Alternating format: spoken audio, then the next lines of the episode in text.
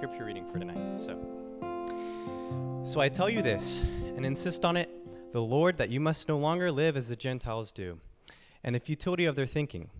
They are darkened in their understanding and separated from the life of God because of the ignorance that is in them due to the hardening of their hearts. Having lost all sensitivity, they have given themselves over to sensuality so as to indulge in every kind of impurity. They are full of greed. That, however, is not the way of the life you learned when you heard about Christ and were taught in him in accordance with the truth that is in Jesus. You were taught with regard to your former way of life to put off your old self, which is being corrupted by its deceitful desires, to be made new in the attitude of your minds, and to put on the new self, created to be like God in true righteousness and holiness. Therefore, do not let any unwholesome talk come out of your mouths, but only what is helpful for building others up in accordance to their needs that it may benefit those who listen. And do not grieve the Holy Spirit of God, with whom you are sealed for the day of redemption. Get rid of all bitterness, rage, and you were get rid of all bitterness, rage, and anger, brawling and slander, along with every form of malice. Be kind and compassionate to one another, forgiving each other just as in Christ God forgave you. Follow God's example, therefore, as dearly loved children, and walk in the way of love, just as Christ loved us and gave himself up for us as a as a fragrant offering and sacrifice to God. But among you there must not even be a hint of sexual immorality, or of any kind of impurity, or of greed, because these are improper for God's holy people.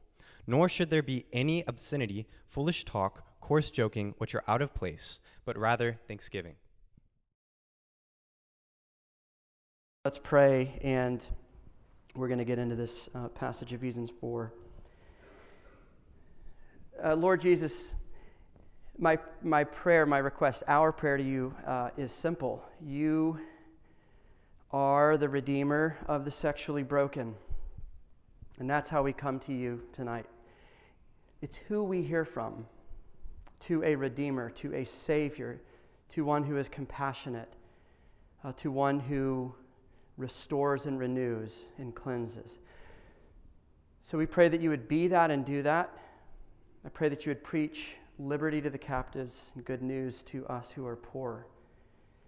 Pray this in your name, Lord. Amen. All right, I want to start with an opinion.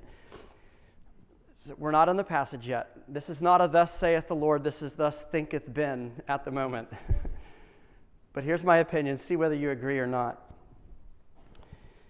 I think that the status quo of how we American Christians address sexuality, and even try to deal with our own sexual struggles isn't working and isn't bearing the kind of fruit that we might think it is or hope that it would. Now, I got to say this. I did not just say that I think the biblical vision of sexuality or what we do with it or sex is broken. I said the way we approach sexuality. And even in this room, I'm thinking about us the, the way that we approach it and the way that we even try to deal with our sexual struggles, I think it's broken. I don't think it's delivering what we might think it's delivering. And the reason why that's a, that opinion has formed in me is because I, I see what I think is evidence all around me of that. Here's some of it. I think a lot of us, even if you're a Christian, are still crippled by sexual shame or regret.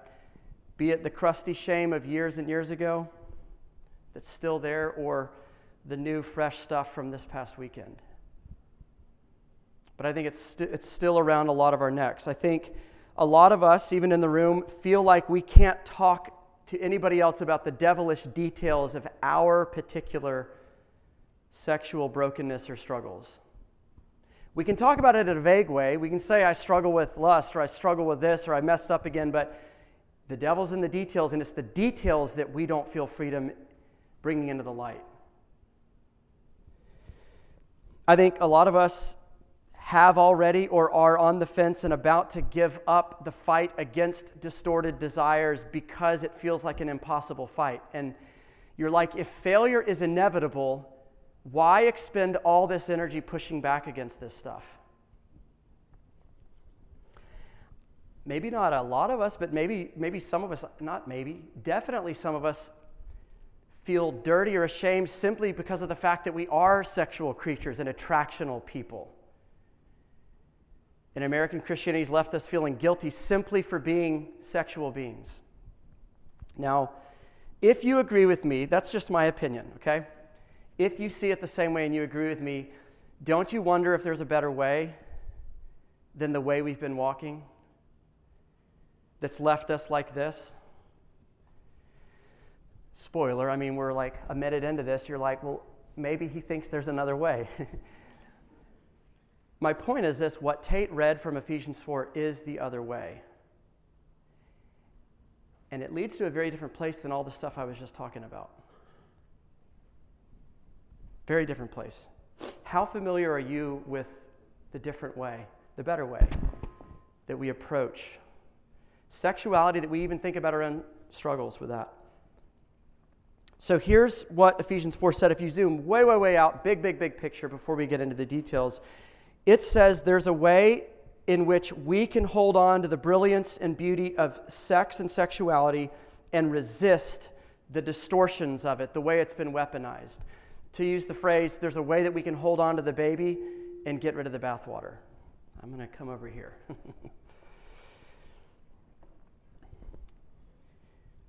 there's a way forward in which you can be calmly clear that you are not your sexual desires.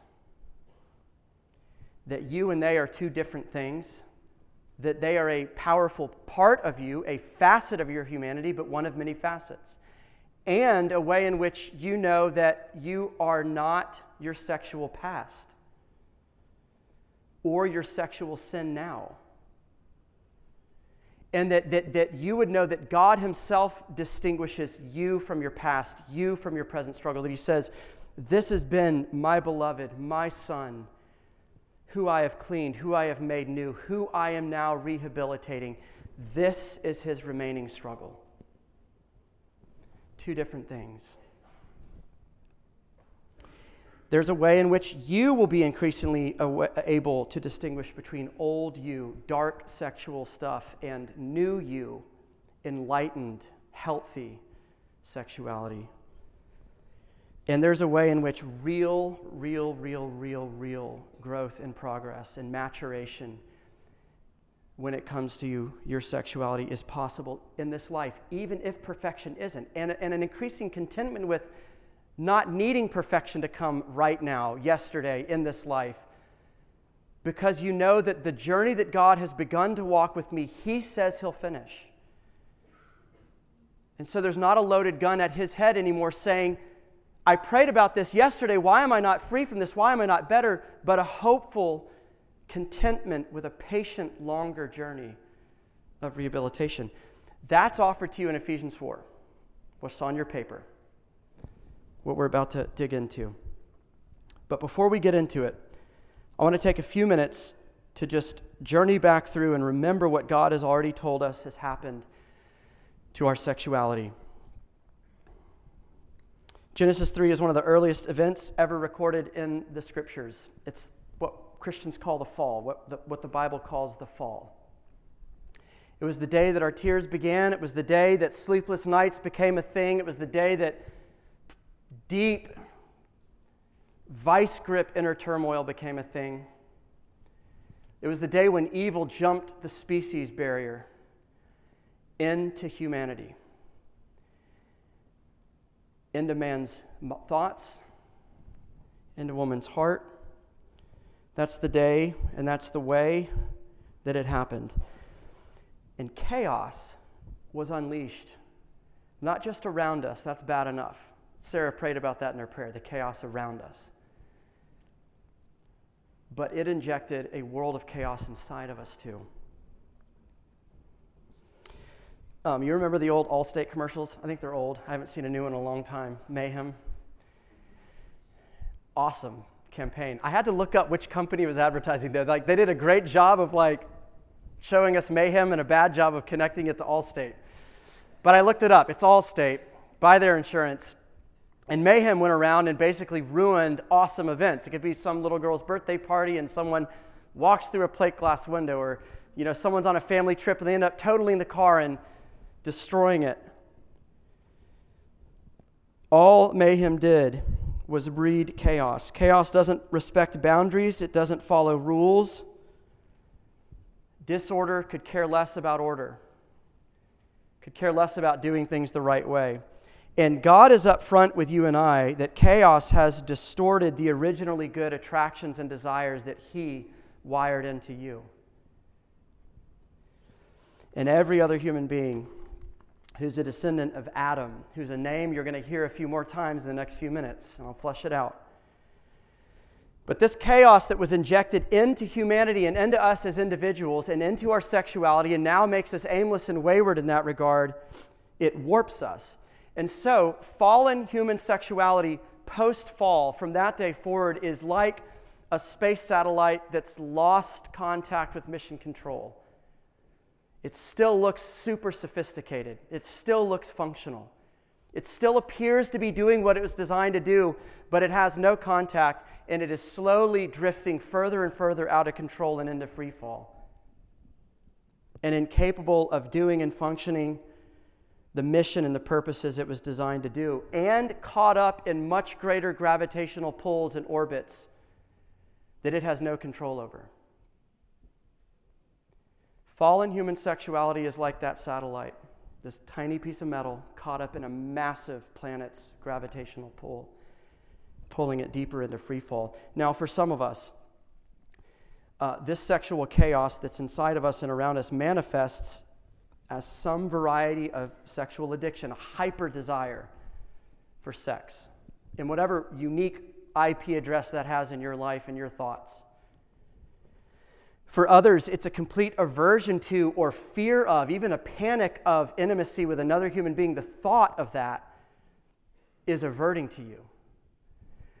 For some in this room, it's uh, desires or attractions uh, for people of the same sex, or desires or attractions for people of both genders. It's all over the place, and on and on and on. And if I didn't name your particular manifestation of it, that's in the room too, I promise you. One thing that everybody in the room has in common is that chaos has warped and affected and disconnected all of us sexually in that way. So, by the so just hear hear this. Um, what you think makes you a freak and different and have to hide and not talk about it is actually what makes you just like everybody else in this room, myself included. Welcome to rehab. We're all here, limping in the door. We're all broken. We're all wayward. And because of what has happened to us, and not just 18 or 22 years ago when you were born, but what happened to you millennia ago in your ancestor, your forefather, Adam, who represents you and makes decisions that have profound bearings on your life and experience and thoughts and desires. Because of all of what that all of that happened to us, a question inevitably bubbles up in our minds, and particularly in the teen to college years. Like you're right in the thick of it of when this question arises in your mind, especially if you grew up in the church. And it's this God, why did you make me like this? And then forbid me for being like this? Or curse me for being like this? From one perspective, that's an understandable question, right? I mean, I bet everybody in the room can relate to it. Whatever the this you're talking about is, why'd you make me like this? But I want you to hear this. Theologically, it's a dangerous question to ask because it means that a lot that tomes and tomes and tomes of what your good God has said to you has gone over your head or in one ear and out the other. And we're all guilty of it. The good news is that God is marvelously patient and like a good teacher, he is always willing to go back to square one and start again. And that's what Ephesians 4 is as well. Um, if I had to uh, summarize God's response to that question that I've asked, that probably most of you or all of you have asked, why'd you make me this way? I think what he would say is this Dear child, dear child, I didn't make you this way. Adam made you this way. His sin and rebellion made you this way. The infection of sin made you this way. Mayhem is what miswired you, chaos is what misaimed you. Sin is what weaponized and warped your sexuality and turned the gun on yourself and other people. I've shared this illustration with some of y'all before, but um, the Bible absolutely teaches that, in one sense, our sin is somebody else's fault. You know, Jesus, Jesus alludes to this. Woe to any of you who cause one of my little ones to stumble. Woe to any of you who cause one of my little ones to stumble. Adam has caused you to stumble. I'm not going to go into depth here. If you want to talk about this later, come up and ask me because we talk about it a lot. But, like, look, President Biden can make a decision that absolutely has everything bearing on your life, your life or your death. He can declare war, he can draft you, he can send you, and you have no control over any of it. He represents you, he is head over you in that regard. Adam was head over you and made disastrous decisions for you. You were indeed dealt a terrible hand. You were indeed born into a world where the cards were stacked against you by somebody else's decisions and failure. And can we agree that the terrible hand that you and I were dealt from Him, we have played terribly? Can we agree that we have participated, that we are like a chip off the old block, that we also exploit and take advantage, that we also rebel, that we also are suspicious of God?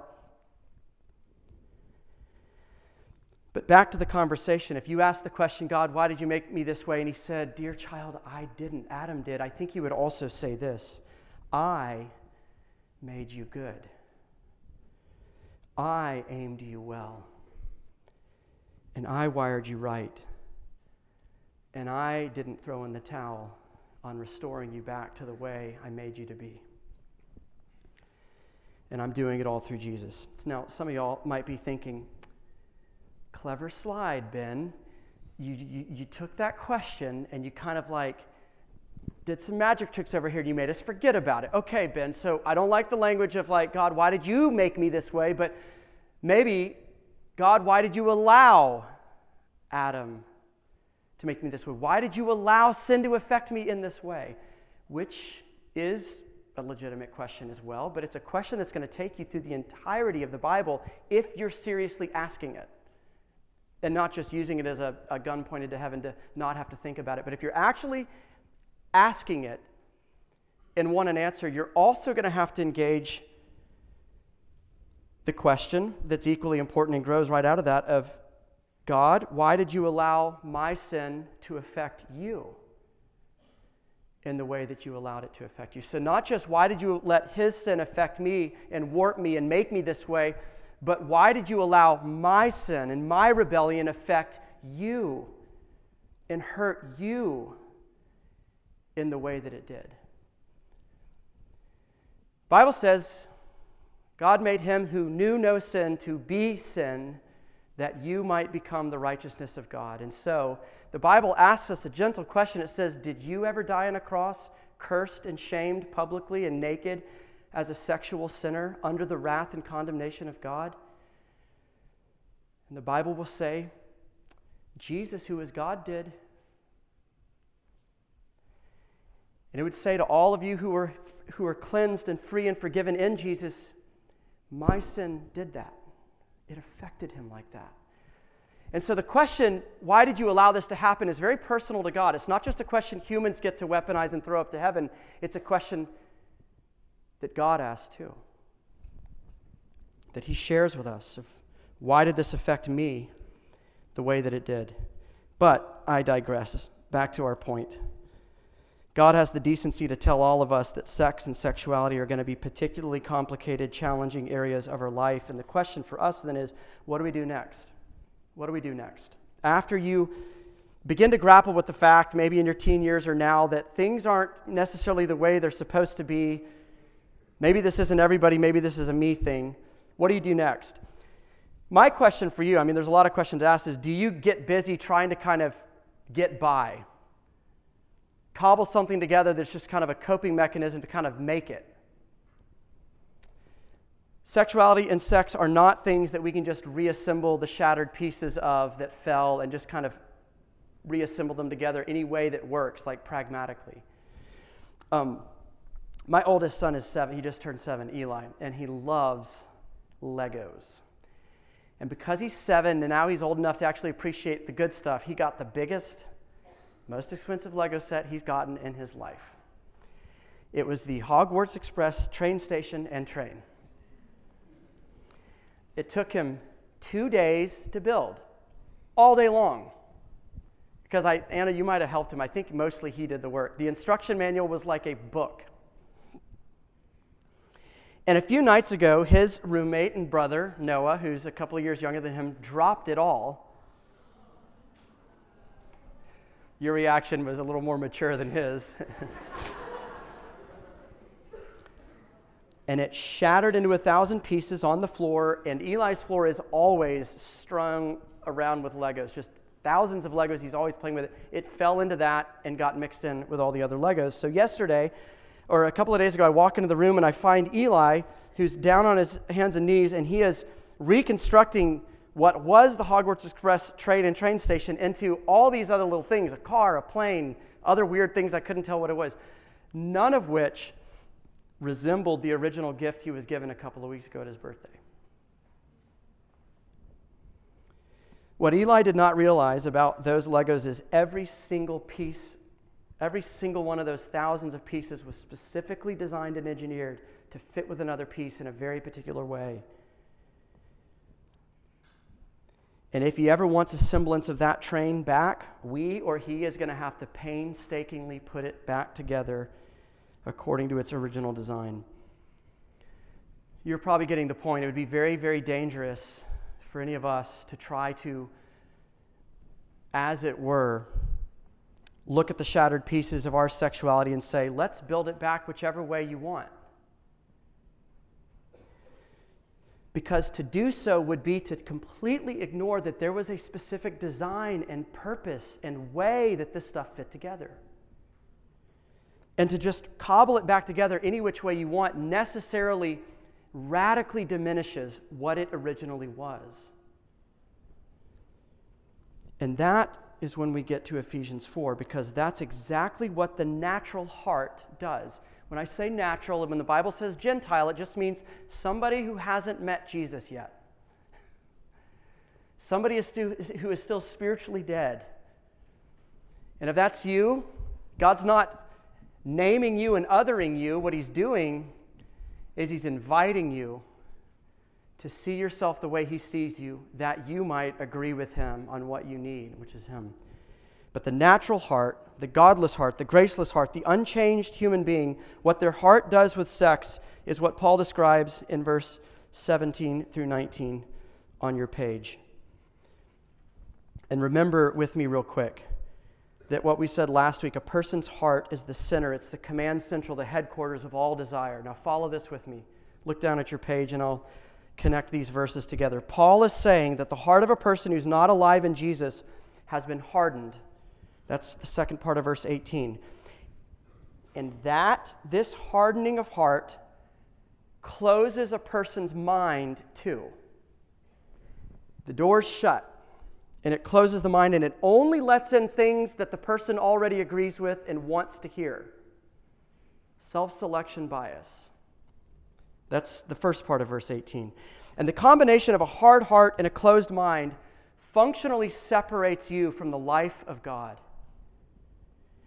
which consequently, when you're separated from the life of the God who made you and who is life, what results from that is spiritual, deep, existential numbness.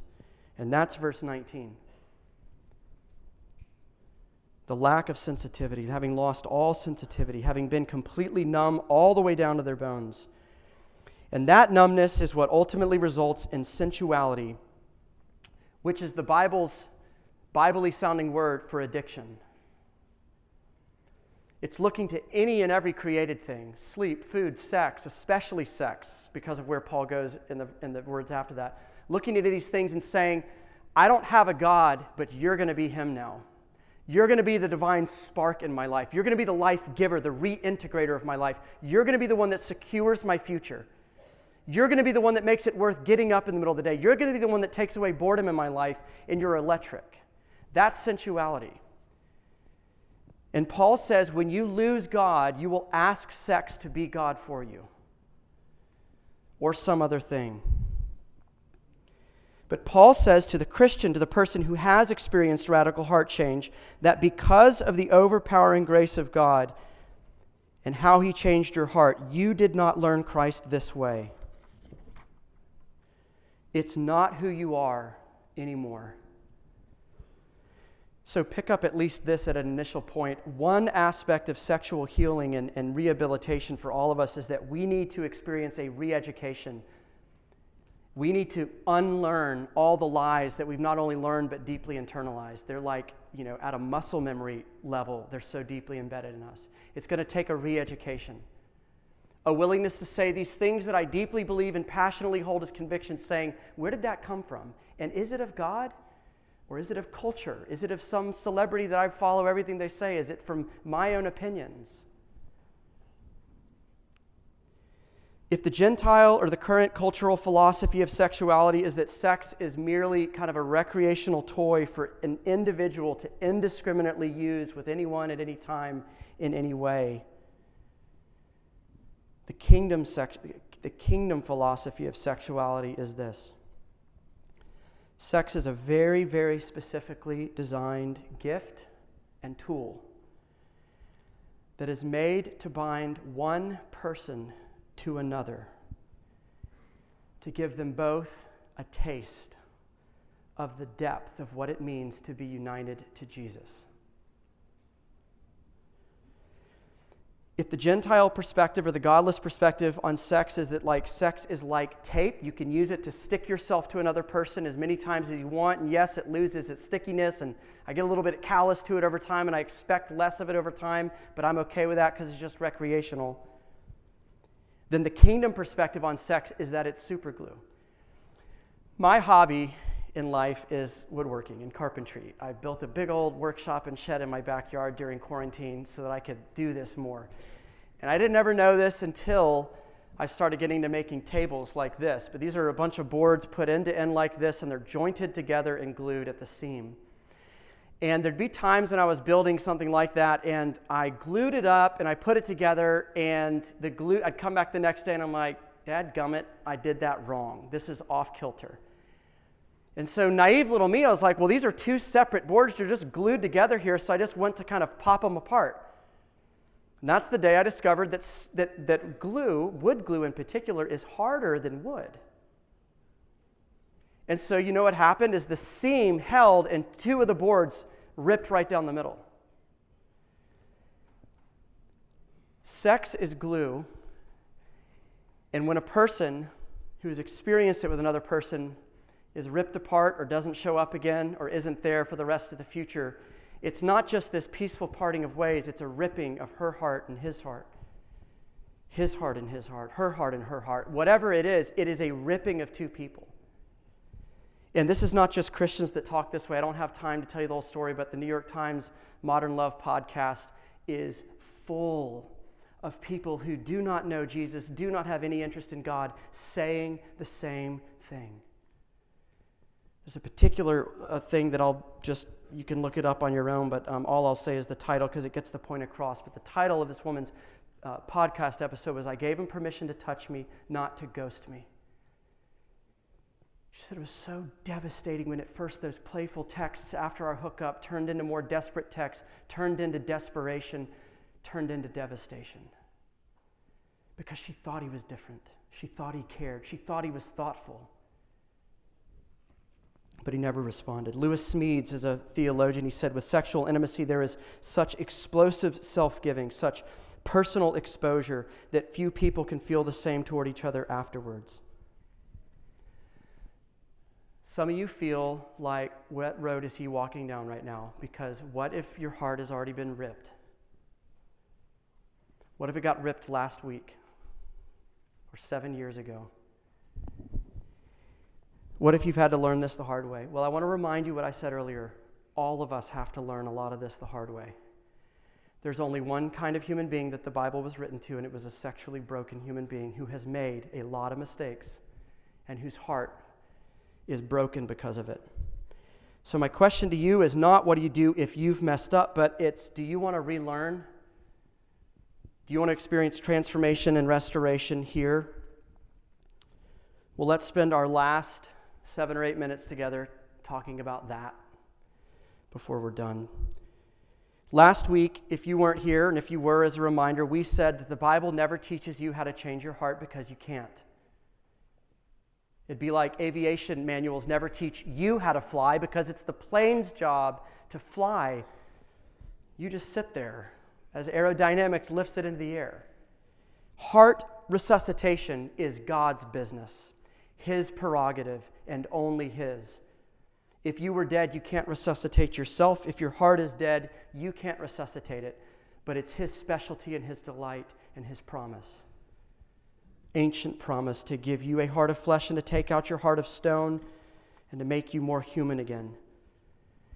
So He resuscitates hearts. Be clear on that, friends. Not you learning better techniques to not be lustful anymore. He changes hearts, He makes people alive. But listen, there's another piece to it. Salvation is a restorative event that leads to a restorative process.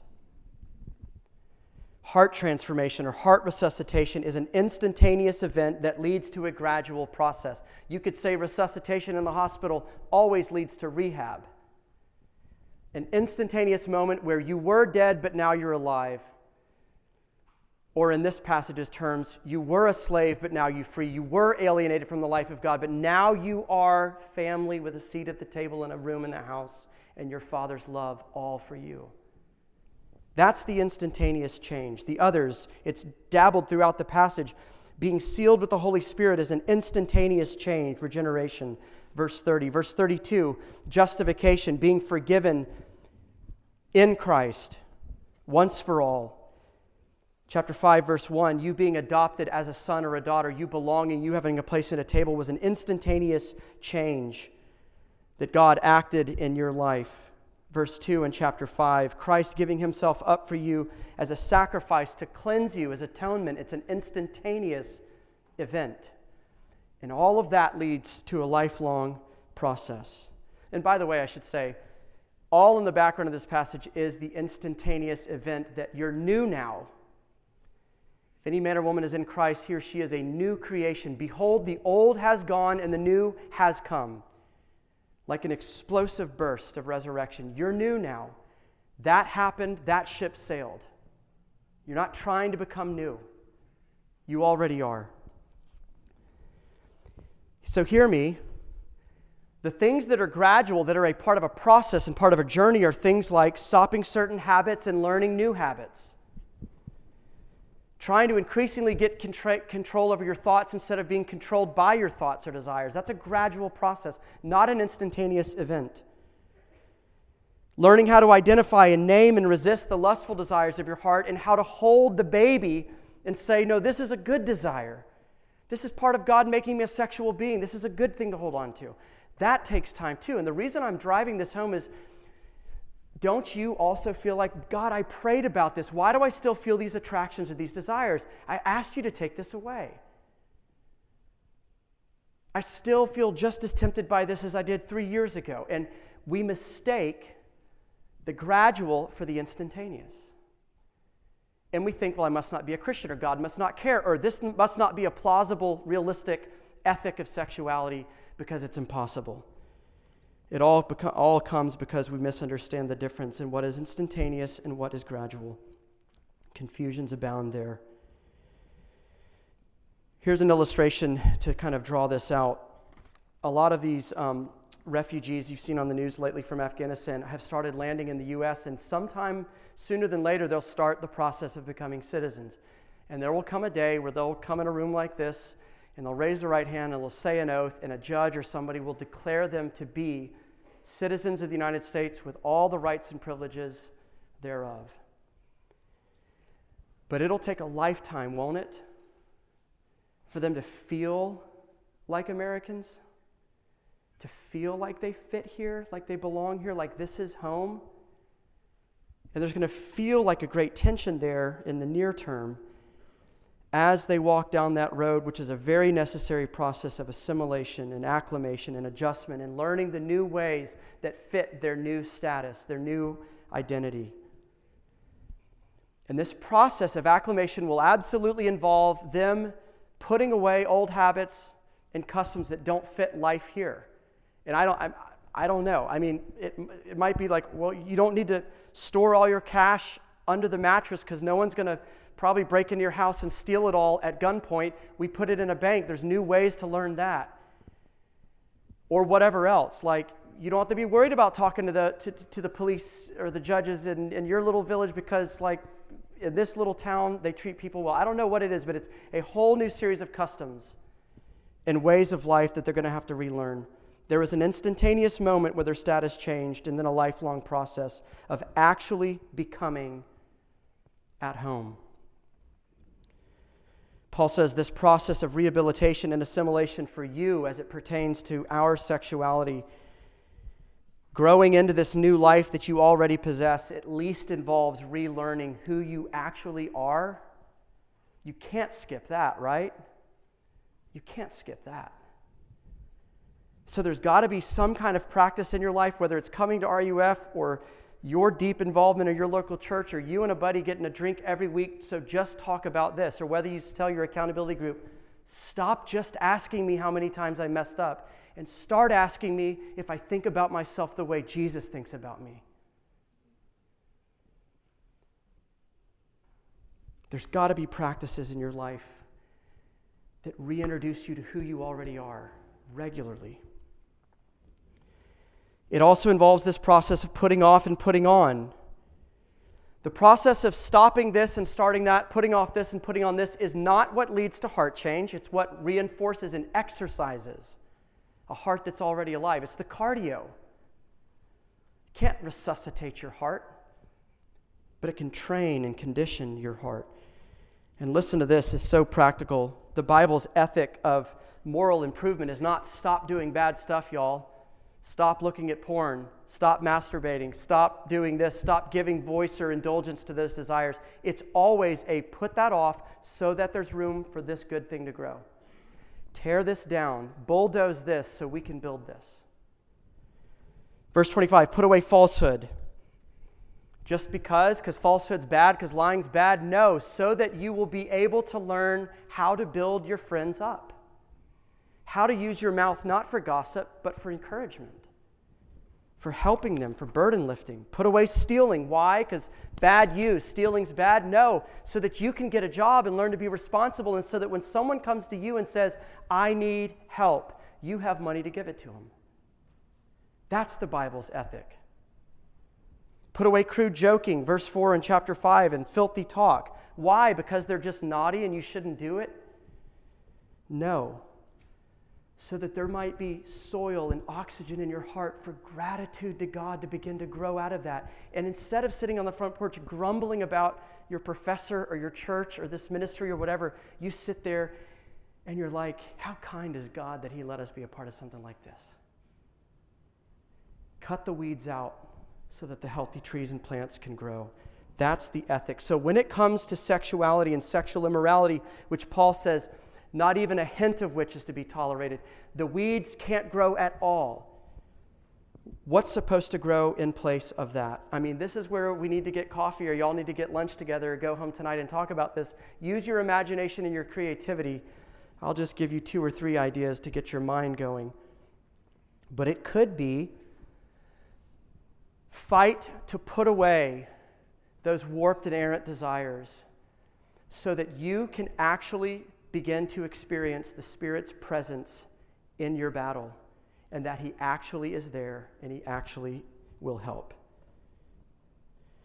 Maybe another way, a reason to put that off is so that you can begin to have space and time to realize there's something deeper beneath these particular lusts that I want to understand. I want to understand why is this the place I trip?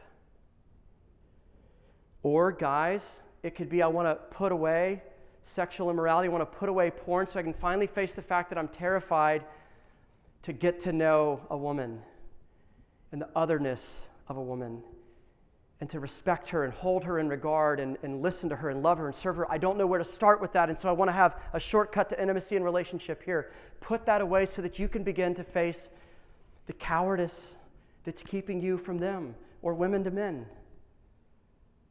Do you see the Bible's ethic? Put this off so that you can put this beautiful thing on, so that you can walk with God.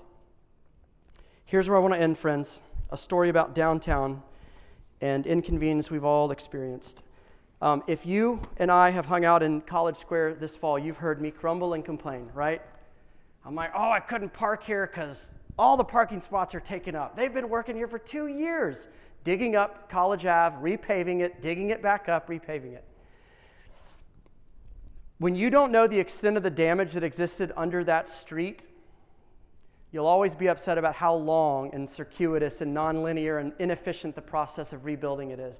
What happened is the oak trees and the ginkgo trees there, the roots had grown so deep into the sewer system and utilities that it had ruined everything. And so they're not just repaving a road, I found out. They went 10 feet down and are rebuilding everything sewers, pipes, plumbing, electricity. And then they put the sidewalk on top and the asphalt, and they're going to put some new trees down there when you and I begin to wake up to how intricate and complicated and complex our sexual brokenness is, we will begin to more patiently walk the road of sexual rehabilitation with the Spirit of Jesus. And we'll say, instead of, why aren't I different yet? You'll be like, I get it. I get it. This will be a long road of healing. I'm going to need the church. I'm going to need other people involved in my life. I'm going to learn as I go. I'm going to learn with you but I realize this isn't like a weekend warrior project. This is the work of a lifetime. And friends, what He is building in you is absolutely fantastic and human and good and divine and beautiful. A playground where life's going to happen. Let's pray. Lord Jesus, help us. Help us, because we can talk and we can listen and we can try to remember and take notes and try to get it into our heads, but you, Holy Spirit, if you're not at work pressing these things deep down into our minds and our bones and out in the way that we live, we're really up the creek without a paddle. We really do need your help. I pray that tonight would be the night that you um, just move us forward, open our eyes, and give us hope that we can change because you are good and you are intent on changing us. We pray this